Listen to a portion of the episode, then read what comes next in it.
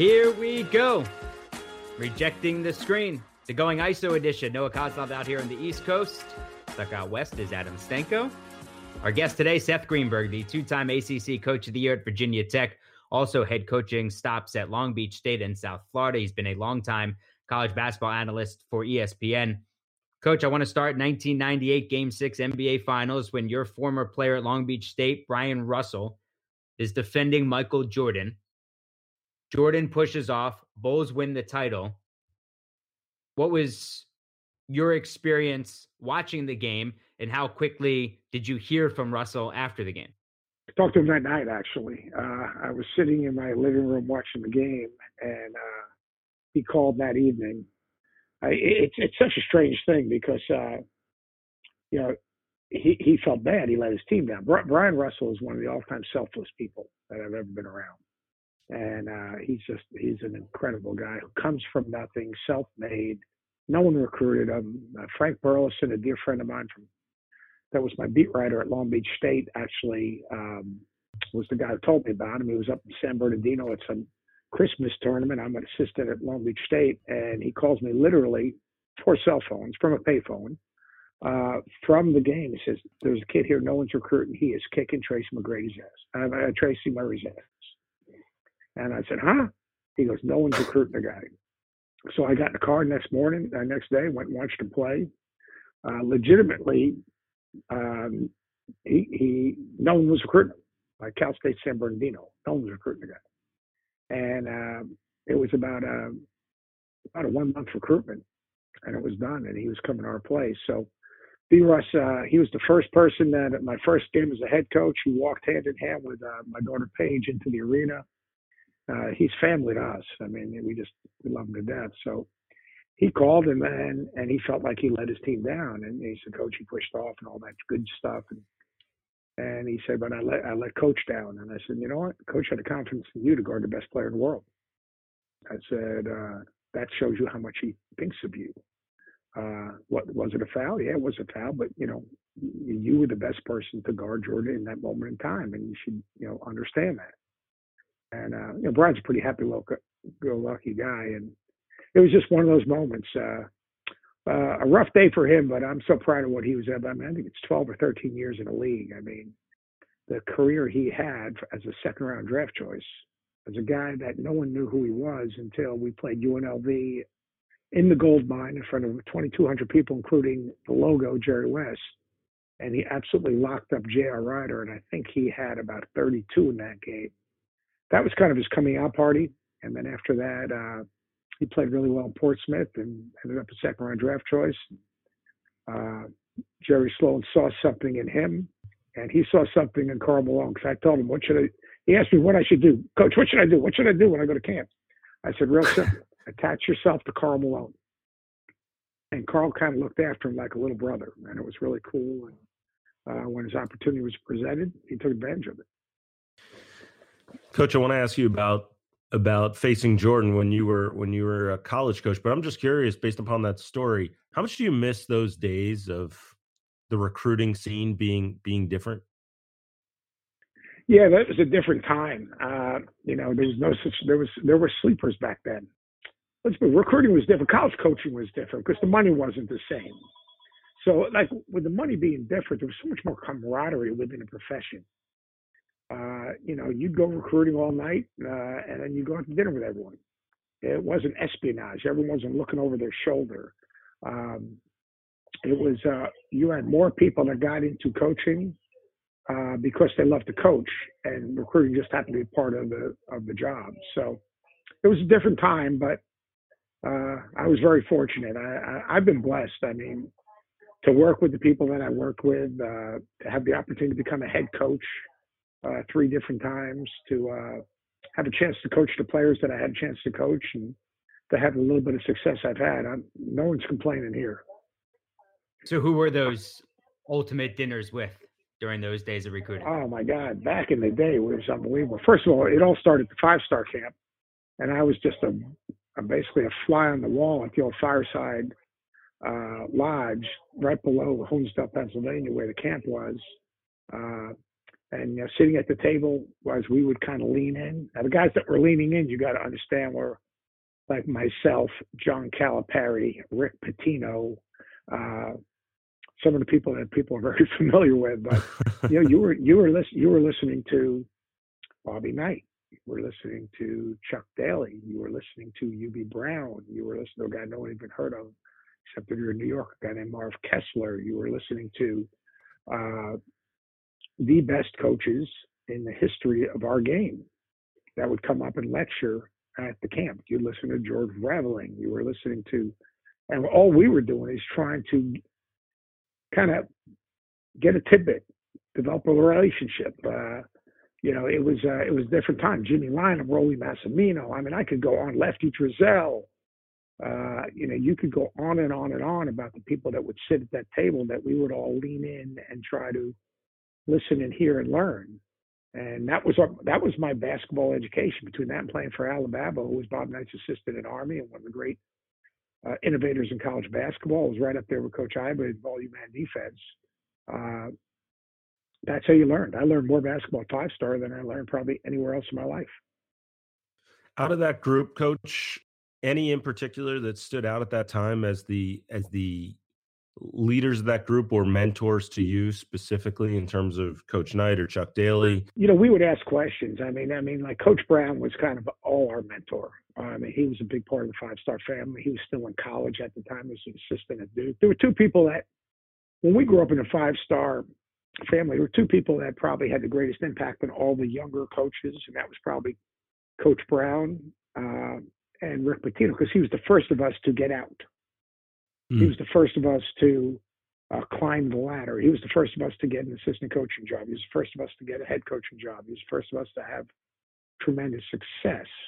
So, uh, you know, I would say that, um, you know, Rick was the guy that basically built the bridge, although Howie Garfinkel and Will Klein really built the bridge for all of us to cross uh, to pursue our, our, our dreams. But you know, people that had influence in my life, Terry Holland had a huge influence. When I got let go of Pitt, uh, one of the first phone calls I got was from Dave Odom, who was an assistant coach to Terry Holland. And I say all the time, I never made a major decision in my life, including asking my wife to marry me, without consulting mm-hmm. Terry Holland.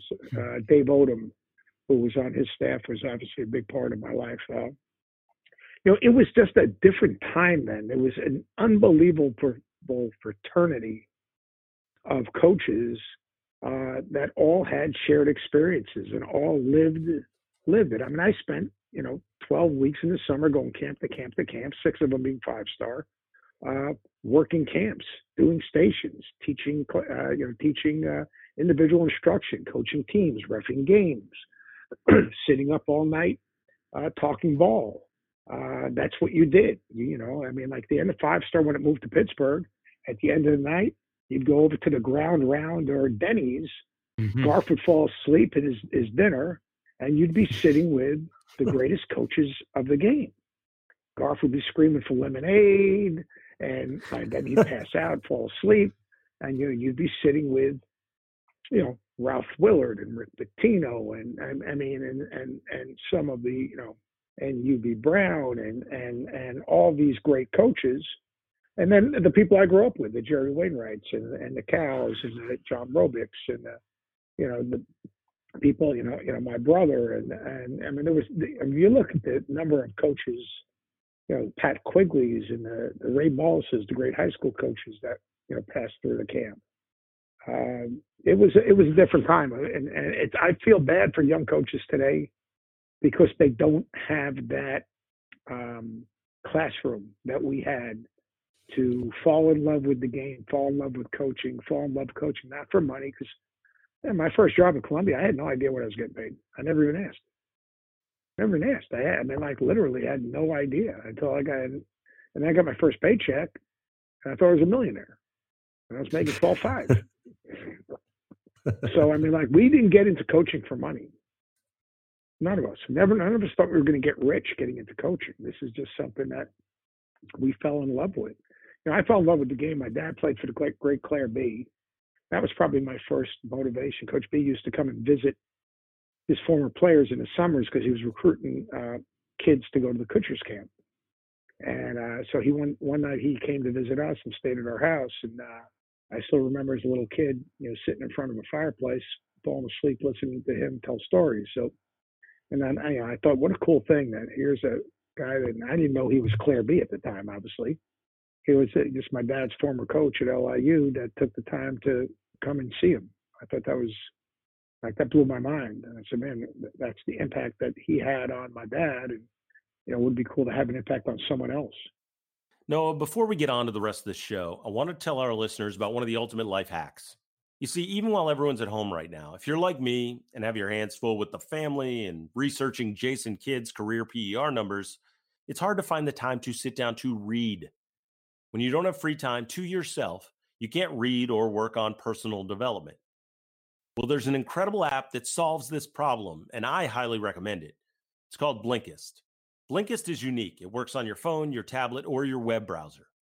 Blinkist takes the best key takeaways, the need to know information from thousands of nonfiction books, and condenses them down into just 15 minutes that you can read or listen to. Blinkist makes it easy to finish a book. And while you probably don't have a commute right now and your kids might be impeding on your lunch break, you can always sneak in 15 minutes to listen while you exercise or just go out to walk the dogs. 12 million people are using Blinkist right now. And I was turned on to Blinkist by a friend of mine who's a successful sports TV host. He told me he wanted to learn about some new subjects that he knew he'd never devote the time to read an entire book on. And that's what hooked me. I've come to love Blinkist because in less than 15 minutes, I feel like I can start to gain expertise on a subject without having to actually read the book. Sure, I'd love to lay down on a beach somewhere and enjoy reading an entire book cover to cover, but with the three kids and obviously no beach plans in the near future, that just ain't happening. With Blinkist, you get unlimited access to read or listen to a massive library of condensed nonfiction books, all the books you want, and all for one low price. Right now, for a limited time, Blinkist has a special offer just for our rejecting the screen audience. Go to Blinkist.com slash NBA, try it free for seven days, and save 25% off your new subscription. That's Blinkist, spelled B-L-I-N-K-I-S-T, Blinkist.com slash NBA to start your free seven-day trial. And you'll also save 25% off, but only when you sign up at Blinkist.com slash NBA we had Earl Watson on about a month and a half ago, and he got into a Hubie Brown story, coach, and, and he said that when Hubie took over Memphis, he didn't know Hubie's background. And so when Jerry West mm-hmm. brought him into the room, in his head, he said, We hired the fucking TNT guy. And he was in his head, and in his head, he said, I got to call Bob Myers. I got to call Bob. Bob Myers agent this time and said, Yeah, we got to get this I, I got to get out of here. Like we hired, we hired the TNT guy, and then West introduces Hubie, and Hubie looks at everybody and says, first thing he says, "You're all fucking losers." And do you know how I know that? because if you weren't, the other guy wouldn't be packing up his family right now. Do you have a do you have a Hubie, do you have a Hubie story on that type of level? I have a couple, a couple different stuff. First, I'll go with the other Brown, Larry Brown. Uh, mm you know, one of my favorite Larry Brown story is I'm, I am the head coach at Long Beach State. So I knew Coach Brown, his family's agent, um, or his agent is a guy named Joe Glass. His son Keith Glass is a dear friend of mine. And uh, mm. so I'm at Long Beach, and my two Larry Brown stories are, uh, you know, I say, look, I'd love to go to training camp. He's the coach of Clippers. I'd love to stop by training camp. So I call Coach, uh, I have Keith call Coach Brown. Coach Brown arranges it. Next thing I know, not am I at training camp, I'm sitting in the coaches meeting. Now I'm I'm a 29 year old head coach, Long Beach State, maybe 28, 28, 29 years old. I'm sitting in the back of the room. There's Coach Schuler, there's Coach Blair, uh, uh, Coach Blair, his staff, Coach Brown's at the head of the table, and they're talking, and I'm just sitting in the back after practice, and uh, and I'm uh, minding my own business, just paying attention and trying to be like invisible, basically. And they're talking press offense, and all of a sudden, out of the blue, Coach Brown goes, Seth, what's your favorite press offense? And I'm like stumbling and bumbling. I mean, you know, I mean, humma, humma, humma, humma, humma, humma, humma. I mean, I can't. I mean, I'm spitting all over myself, and I say something like, "Well, you got Coach Schuler and Coach Blair, Coach. I mean, you know, Coach Schuler and you know, Coach Blair was at Colorado. Coach Schuler had all his success. Da, da, da, da, da, da. He goes, Seth, I asked you what your best, pre- your favorite press offense is. like, shut up and, and talk to me. And then uh, Coach Brown was uh, he was he was with the Knicks, and I was an assistant coach. I think it was at Columbia at the time, and um, I wanted to go to the training camp, and uh, so I called uh, Garf. He gives me Coach Brown's number, and I go to training camp. And after training camp, uh, Coach Brown invites me up to uh, to his suite uh, to have lunch. And now, you know, and I, have been around Coach Brown a lot. He recruited my brother, and you know, because of the relationships that we developed at Five Star, I mean, I mean, he was, you know, I'd say a mentor, someone that you know we obviously looked up to, had numerous conversations with him, and he was always harsh. You know, hey, you know, I mean, usually you know, he always had his way, but uh, you know, at the time, yeah, I remember him saying this, and, uh, and I was asking him some questions. He was talking about practice, and he had practice organized. You got to remember, Hubie Brown played for my college coach, and Hubie Brown's dad was my was my college coach's trainer, so he played for mm. Al LoBalbo. So we had a obviously I was part of a little bit of a family tree, and uh, and Coach Brown looks at me as only he looks, and I'll give you one other great Coach Brown story. It's a great story, but he looks at me, he goes, "Remember this." if you can't coach your best fucking player, you can't coach your team. Mm. And, and that's good. Basically, he's saying don't be afraid to coach your best player. Mm. Because he was pretty hard on Kenny Walker that day in practice. And then the other great Coach Brown story is I'm in Italy doing a coaching clinic for Benetton Basket. Mike D'Antoni is the head coach of Benetton Basket. And we went over from Maurizio Gherardini brought us over to do these clinics for Benetton and for the Israel uh, for the Italian Coaches Association. So we're sitting at this dinner place. Uh, Coach Baroni, myself. I'm not sure if Billy Bainer was on that trip or not. And Coach Brown's daughter was about to get married uh, in the next few weeks. So I have three daughters. So you know, somehow I kind of asked. I said, Coach, I said, like, before your daughter gets married, uh, like, how do you handle that? And he goes, Let me tell you something. This is how I handle it. Now he puts his arm right on my neck, and he's about eight inches away from me. And you know, you never knew when coach was looking at you because of his eye and uh, his eyes. And he uh, he said, I, I took him out to to dinner, my son, my future son-in-law. And I said, I'll tell you, marriage could be tough. There are good times and there are bad times. And I'm always here for you, no matter what. But if you ever lay a hand on my daughter, in a mean spirited, aggressive way, I will fucking kill you. and, and right. now he's grip he's gripping my neck and he's about two inches from my face. Everyone at the table is about leaning over, like leaning in. and uh, and I am and my steak is sizzling on this hot piece of uh, rock and I am I am hotter than the steak because I'm about ready to just shit in my pants and uh, that was a that was a that was a true uh, true Coach Brown story. But he, he, he was always he was always willing to help younger coaches. I mean, and that's the thing. Whether, whether it was Larry Brown, Jimmy Brown, Rick, you know, later on, um, uh, those guys were always willing to help younger coaches, and that's just so important. Seth, who were the uh, top players at Five Star at that time? name a great player. You know who was a player at five star when I was a camper was Moses Malone. So Dave Odom told me one day we're we're in Pittsburgh, five star Pittsburgh. Dave Odom was an assistant at Wake at the time. I think he just finished coaching, being a coach at Durham High. Joe Ward was the best player in college basketball, uh, high school basketball that year. Jumping Joe Ward, he ended up going to Georgia. And Dave Odom uh, comes up to me and goes, "There's a kid at camp no one knows about."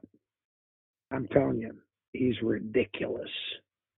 He's in a little small town, North Carolina. And no one knows even who he is. He said he's, um, as Dave Odom would always say, unbelievable.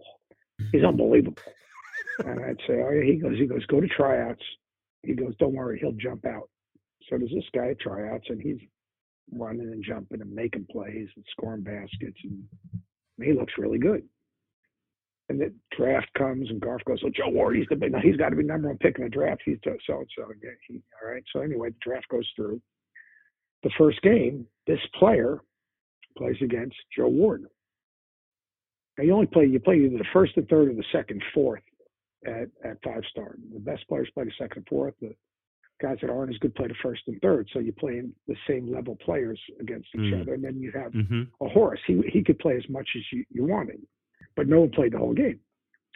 So uh, all of a sudden, on the main court in Pittsburgh, which is court three, there's this game going on. And you know, there are coaches around. All of a sudden, there's about 20 people watching. It says 350 kids at camp. There's eight courts going on at once. So half of the camp is playing, half the camp is waiting to play. Then there's 15 people going watching. Then there's 30 people going and watching. I'm going like, what the hell's going on over there? So I go watch, and all of a sudden this guy drops 40, 36 or 40, I forgot what it was, in uh, 16 minutes stop time. The guy was Michael Jordan. Joe Ward had like eight. All Star game comes. All Star game comes, and Jordan wins MVP. He gets another like 40. And he was like ridiculous. And uh, Joe Ward never recovered. I mean, like, it was unbelievable. But it was Jordan. Moses Malone was the only player that was better than the camp. So, what year was that for Jordan in high school? He was going to be a senior. And nobody knew about him. him. Nobody knew about him. Nobody knew about him. Dave Odom knew about him. No one knew about him. I mean, it was it was ridiculous. The players that attended that, and they all paid half and had to work as waiters or doing something at the camp for the other half. Every great player in history of New York basketball, I guarantee you, played there. I mean, every single great one. I mean, it's Was- it, it, the history. Was of Jordan the was Jordan a good waiter? I don't know, but he, actually, actually, I think he was a full payer, which is even more bizarre. Insane. Would so Michael Jordan, you you coach against him when you're at Virginia, and he's at he's at North Carolina. What was Michael Jordan, the player, like at that time? I'll tell you, there were two freaks in the league at that time. There were two freaks. All right, Len Bias and and Michael Jordan. Because remember, Len Bias was at Len Bias was playing in '84 along with Jordan, and I mean, Jordan. I mean, the team they played on was ridiculous. Um, basically, what you did was you built a wall against them. I mean, it, it sounds silly, but I mean, you know, you weren't guarding him with one person. you were bar- you were defending him with a committee. But I mean, and and the way they played, you know, the joke about Dean Smith, Dean Smith guarded Michael Mhm. Jordan. Uh, in a lot of ways, because of the way they played, um, it's kind of true because everyone was had an impact on the game. But Jordan was ridiculous, and and you know the funny thing when while he was at camp, you know, and I say this all the time, he was as nice of he was he was as nice of uh, a person as you'll ever ever ever ever be around. I mean, he was just he was an unbelievable dude. I mean, like five star camp changed more lives and built more bridges than anything I, ca- I, I can even imagine. I mean, it was just, it was a different, different world. It really was. Alonzo Mourning, J.R. Reid. I'm just going through these pictures here. I'm, I'm looking at Connie Hawkins spoke. I mean, Brendan Malone. Uh, Michael Malone was a ball boy. he wasn't even he wasn't even allowed.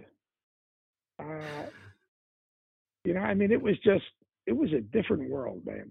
I mean, it was just an amazing. It was, I am so fortunate for the opportunity to be part of that. And you know, I always say that they should have done a uh, they should they should have done a, even a better documentary on it. You know Calipari better than anyone. My question was going to be, I Wh- coached what do people- five star. I might have had a winning record against him. I'm not sure. he'll he'll remember. He'll remember. What what do people get wrong about Calipari? One, he's an incredible coach. He's an incredible coach. I mean, like not a good coach. He's an incredible coach who studies the game and um, relentless in his pursuit of coaching. I mean, perfect example of John Calipari. So he had a team a couple years ago. He thought could play the one three one zone. I played the one through one lane zone a lot when I was at South Florida, learning from Roy Chipman when I was at Pitt. And uh, Cal worked for Roy as well, but he didn't really study it back then. And every year prior to that, Cal would say, you know, I think I, I got a team that can play the one three one, and John Robic, his assistant coach, would go, oh, Cal's going to call you. Well, Cal call, Cal's clock is different than everyone else's. He can call it any time.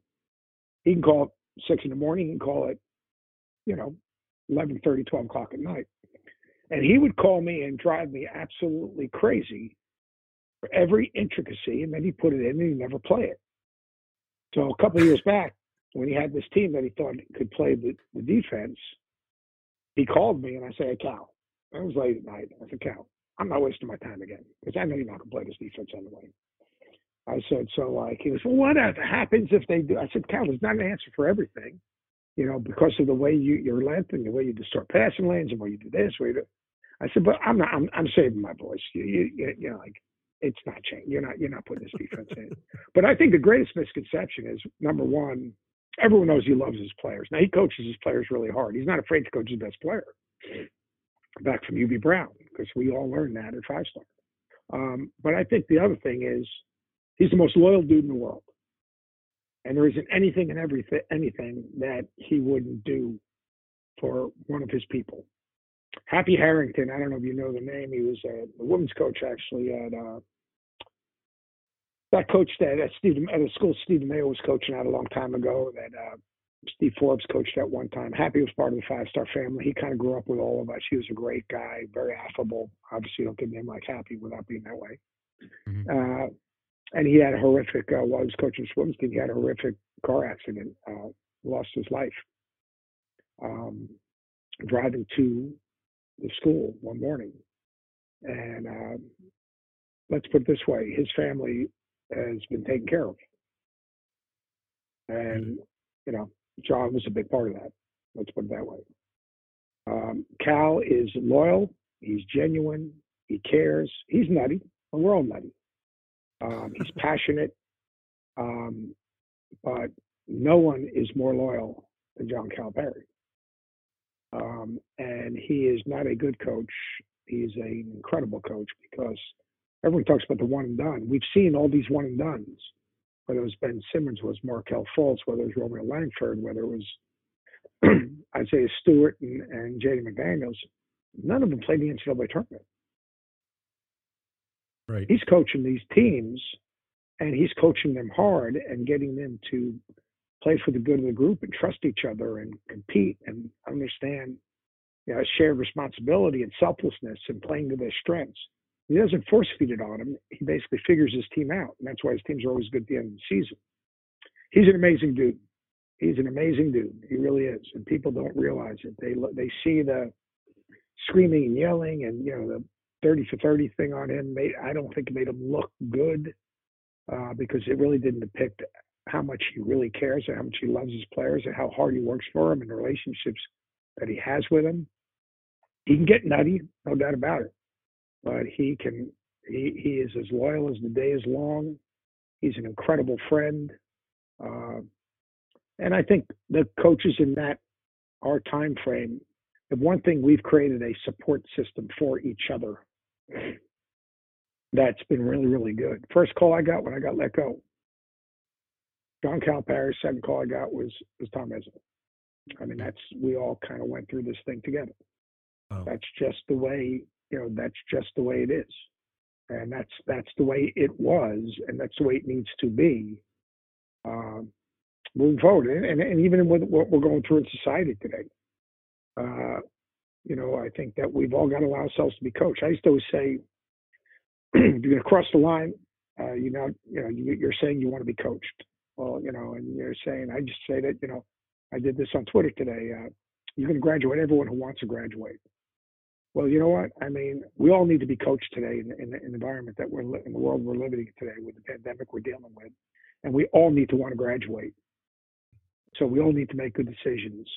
We all need to be understand that we need to do make decisions that for the good of the group, and we all need to understand that these little small sacrifices we're making uh, are minuscule in relation to if we don't make those sacrifices. We need to be a society of uh, servant leaders, and be servant leaders, we need to serve each other. To do that, we need to make good decisions uh, in our lives that hopefully can help us continue to have the lives we have and not impact others. Coach, what decision then? I want to get back to some of these other coaches too. What decision could be made for college basketball? Is there one decision that you could think of that could be made for college basketball that would be the best for everybody? Yeah, that's a that's a hard question. Um, you know, I, I think the big the biggest thing that we need to do in terms of our game, uh, we can't legislate for 352 teams.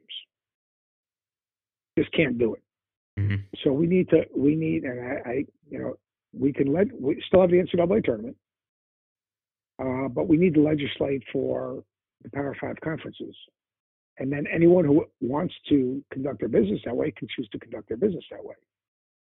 But trying to keep 353 schools happy is impossible. So that's one thing that I think we should really, really understand. I think we should understand if a kid uh, puts his name in the draft, doesn't get drafted, he needs to come back. Be able to come back. Just, uh, it's just the way uh, it's the way it is. I mean, why would we want to lose these kids? Why, you know, you know? And I think what's happening, and uh, I think we've got to figure out a way and an understanding that. Um, and it, this sounds silly. We got to have uh, and we do have the NABC has obviously has an executive officer. officer it's been Jim Haney, and he's been a, a good soldier. We've always had a, a, seat at the table, but we've never had a voice because Jim Haney really didn't use that voice. We need someone strong enough to have a seat at the table and a voice at the table so that we can have a voice that's going to work for the best interest of college basketball. Because that's what Adam Silver is working for the best interest of the NBA. And and look, he's not trying to uh, cease and desist college basketball, but he's going to do this. He's going to he's going to make decisions in the best interest of his shareholders. Mm-hmm. Uh, so I think the biggest thing we have to do is we've got to have someone who's going to re- legitimately make the decisions in the best interest of college basketball, uh, separate from the NBA, working with the NBA but separate from the NBA. Is there is there a guy right now, a coach right now that you would recommend being that voice? I think Dan Gavitt would be a great voice. Uh, and I've said it before. I don't know if it has to be a coach. It has to be someone that understands it. He's worked for the NCAA, so he understands that. He understands the bigger picture. He has the respect of the coaches. I mean, it's easy to say Jay Bilas. Uh, you know, Jay obviously has the intellectual acumen to understand the big the big picture. Uh, you know, I, and you know, I think he would obviously do well in that position. But I think Dan Gavitt is a person who's in the position right in a position that understands the position right now, I think Dan would be a really, really good selection. And I hope that that happens. Coach, what did you learn from Chuck Daly? Chuck Daly recruited my brother. First of all, he loves tea. When he came to recruit my brother, uh, my mom offered him some tea, and then he went on through this whole di- dissertation about uh, about uh, how he just got back from England and uh, he was a tea connoisseur. But Chuck was obviously, most people say hey, we all learned how to dress from Chuck Daly. I mean, the mm-hmm. guy was mm-hmm. the best dressed guy. Yeah. He was impeccable. Um, communicate. You're only as good as the ability to communicate. That was the biggest thing I learned from Chuck Daly. It's not what you know; it's what your players know. It's uh, it's listen and hear. It's uh, understand what you're teaching, how you're teaching, why you're teaching it. Um, and then what your players can can obviously uh, digest. Uh, Chuck Daly was probably the greatest communicator in the history of our game. Yeah, and I've talked to a bunch of his of his former players about him and just how and that was exactly right with communicating, and they always knew where they stood, not just during a game, but going into every game and every single day, and how he cared about people as people, like the stories that we hear about Gregg Popovich. Were you ever one interested to offered a job in the NBA? No, I was never offered a job in the NBA. I mean, uh, my brother was obviously in the league for a long time. Mm-hmm. You know, it always intrigued you. I, I don't. I never thought I had the personality to coach in the NBA. I like I liked being in the gym. I liked individual workouts. I like, you know, uh, the personal, real relationships that you could have uh, in the college game uh, that might be a little different than a guy that wasn't a player uh, in relation to the NBA game. There's a, a common thought, coach, that you can't ever you can't be considered the best or at a certain level unless you succeed at the NBA level. Where do you stand on that? Oh, I don't think I don't think that's real. I think coaching is coaching. You could be the best of the you know, they're great, great, great like Morgan Wootten. Was he not one mm-hmm. of the mm-hmm. best who's ever coached the game of basketball? Bob Hurley, senior. Mm-hmm. Uh, was he not one of the best that's ever coached the game? Um, no, I, I agree. So I, I, I, don't, I don't, I don't put just because you coached in the NBA is you're, you're in a special class. I think that you know you coached the NBA because that that was your chosen choice path, career path, and uh, you know it's it's a different game. The NBA game is a different game. We see what the NBA game has become: layups and threes, and relying so much on the analytics of where guys want to get shots from how much of what you're seeing now though it's it's always interesting to me when you talk to coaches who've been around a long time and around other coaches about how things they see today they they had seen in the past and in other forms and you going back to Clair Bee and LoBalbo and and then all the guys at five star and everyone you've coached against and in the acc and what have you uh, how much of what you're seeing now isn't necessarily new to you i guess? Well, like pack line defense, uh, which Tony Bennett has become the master at, is basically Alabama, Coach Iba, you man defense, taking away splits, you know, closing out on shooters, taking away dribble penetration. That's what that that's what it is. Uh, you know, dribble drive offense uh, basically was positionless basketball in a lot of ways. Um, and the spacing and then the dribble drive offense begat you know some of this analytics of uh, of what um, what is going on in our game. Um, you know, I still remember watching my dad in a park in the Five Towns where he used to play with Eddie God and Sid Tanenbaum and, and all the great players of his generation run middle ball screens with guys in the corners. I mean, it sounds silly, but I mean, I remember seeing that. I remember pass and cut and move and spacing and uh, corner space. Now it's corner spacing. Now it's a two-way player. Now he's a three and D guy. I mean, come on. I mean, all that stuff has been existed. We just put names on it. Now the analytics aspect of it, has, you know, has changed to some extent. Uh, but like, so does that mean all those shots that Oscar Robertson took were bad shots? Because he could get to 15 feet anytime he wanted and absolutely punish you. So like I mean like you know I mean it's it's kind of funny how we how we how we look at the game.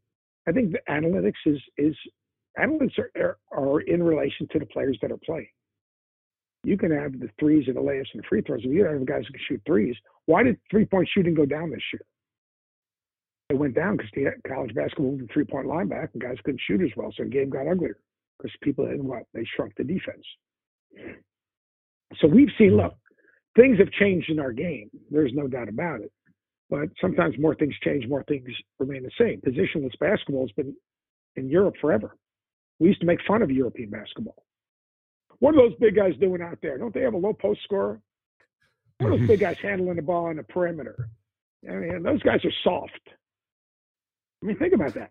That was was, was that not how you would describe European basketball? You're right. For sure. For sure, and I, and I, think I think I think many now are starting to realize that that European basketball is a whole lot more physical than many have thought for a long oh, time. Sure. Also, oh yeah, should, oh without a doubt. But the manner in which they played, I mean, all of a sudden Jokic, he, he's a phenomenon. All right, Sabonis begat him. How long mm. ago did Sabonis play? You know what I mean? Right, exactly. Right. I mean, he, he yeah. played so long ago that his son's an all star now in the NBA. Right. Yeah, exactly. exactly. Yeah, yeah. Um, Coach, uh, a few more. Look at Luka Doncic. Yeah, no, sure. Because I got to wrap up because I got a big, yeah, so I got a big podcast with my girl Prim today. Oh, Oh, there you all right, go. well, let's let's uh, tell let's wrap tell it up. Prim we a- said hello. Let's wrap it up with a few Yeah. quick hitters. Uh, your brother Brad was GM of the Sixers when they drafted Iverson. Your favorite Iverson story? Brad calling and saying he's got to spine him again. Wait, hold on. Did you say I did you say fine or find? No, fine, fine him again. Oh, because fine. okay. because Alan's mother called to come up with some excuse. Um, but I, I, my favorite Iverson story is true story. I, uh, the year he got into the Hall of Fame, I went to the ceremony because Brad was out of town, and um, I introduced myself because I never met Alan, and uh, he gave me a big hug. He said, "Your brother was my man. I love that guy," and that meant a lot to me that he would say that.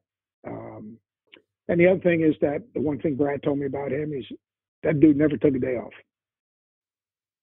Like like when that light went on, when the light went on, he was the hardest playing, toughest dude there was. He never took a game off. And um, you know, for that, you know, let's face it. I mean, there was there, there was no there was no um, load management trial in Iverson Mm-mm. maybe practice management. And now we look back at it, we see really how did the NBA guys really practice. but uh, Alan was Alan was special, and uh, you know he was probably one of the most competitive dudes that's ever played. What was it like to be at the Willis Reed game? That was pretty cool, man. I was 13 years old, the last seat of the guard behind the baskets. Those seats don't exist anymore; they're boxes. Um, uh, it was, and I, but I had a good view of him coming out of the tunnel that no longer exists. It kills me to go to the garden now. Just kills me because I, you know, when I was coaching, I had a chance to coach a couple times before they renovated the garden, and every time I did, I'd I'd walk through that thing, and I, I literally would stop.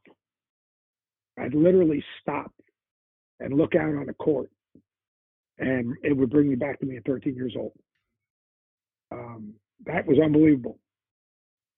I remember like Mm. just turning to my dad, like turning to my dad, going, like, awestruck, just awestruck. I mean, Mhm. like, oh my god, and uh, that was uh, that that that team. I mean, I you know, I again, I'm 60, 63 years old.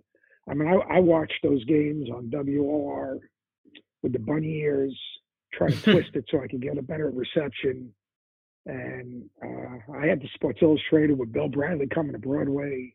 I mean, uh, you know, I, I know I look, uh, I'm very well preserved, but I mean, th- those were amazing. Those were amazing. I remember, I remember, I remember taking the train in from Hicksville. My dad meeting us at the train station in uh, in Grand Central Station or Penn Station, depending on how we came in, and going over to Thursday night doubleheaders as a little kid, or going to the holiday festival, uh, seeing Donnie May play, seeing Cazzie Russell play, um, seeing Bill Bradley play. Um, so, like when I coached, we won the holiday festival two years in a row uh, when I was at Virginia Tech. Like that was an emotional thing for me. Like it was just the thinking we beat St. John's both times, and it was you know for other guys it was back then now, then it was just a 14 tournament uh, or, or now when we won it. But that was like a cool thing for me. That was like kind of like the circle of life for me. Wow. like i'm coaching the holiday festival ecac holiday festival holy mackerel i remember as a kid sitting right up there you know going and getting a Nedick's orange and uh you know and a hot dog watching these games. I mean that was you know that was part of my childhood. And then falling asleep the Thursday night doubleheaders we do about once a month, then falling asleep on the train going home. That's And now you're one of the yeah, and now you're one of the uh the faces of college basketball. It's pretty pretty but I incredible. I don't Coach, know about that. I've, I've been I've been ridiculously blessed, and and I'm I'm gonna I'm gonna give you a shout out, Adam, because when I first came to ESPN, I was scared shitless. I had no idea what to expect, and you and your boy Retail Rick uh, took me under your wing and took the time, and Barry Sacks and the Rob Lumleys and uh, and uh, the Steve Olings and the Lee Fittings and all you guys It took me at a time where I was most vulnerable after getting fired, having to move my family, literally had no idea what I'm going to do with my life. And you guys were absolutely incredible, and I can't thank you enough. Oh, I appreciate it. Runs both ways, That's Coach. Nice. You uh, you're super super talented, as I've I've often said. Um, one of the best analysts I've ever been around, if not the best. Um, before we let you go, Coach, we we always I should end the podcast right there because no, he just was complimenting me. You might have heard. Well, I'm probably going to so. edit that out. Adam. Probably, yeah, you probably, probably should. But we last question is we're rejecting the screen. So one guy you've ever coached against, played against uh, in your entire career, commentated on um, that you would choose end of game situation, you needed a bucket, who would you choose to reject the screen, go ISO, and get you a bucket? And you can't I'll say Jordan. You, and you I'll can't say a better Jordan. one. I'll give you. I'll give you a greater one. Uh, maybe the greatest ball screen. One of the three best ball screen players in the history of the game. Because I took my Long Beach State team to play the Canadian Junior National team when I was at Long Beach State, and we played a six-game series against them. And they had this little floppy haired guard that was only a sophomore, junior in high school, maybe junior high school. He's going to be a senior. He's going to be a senior, and he was pretty good. And he actually ended up practicing with us. He was a basketball junkie, and because we practiced in the afternoon, they just shot uh, in between games. He'd always be in the gym, so he just he literally practiced with us uh, six or seven days. Now we kicked their ass every single night. Bobby Sears wore him out. But he later became, and he wanted to come to Long Beach State. And in all, all my infinite wisdom, I said, Bobby Sears kicked your ass every single day. you know, Steve Nash. Amazing. Steve Nash. And Amazing. so they're in the NCAA tournament with us in Utah.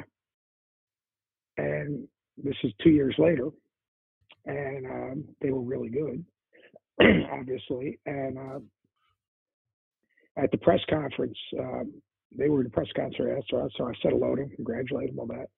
And he got the press conference. He said, he said, yeah, I'm here representing Santa Clara, but I wanted to play for Coach Greenberg. I wanted to play with those Long Beach State guys. so that was another one of my great decisions. When it's hard to evaluate. I got yeah. not easy to evaluate. All right, you're the best. It, I put it in that.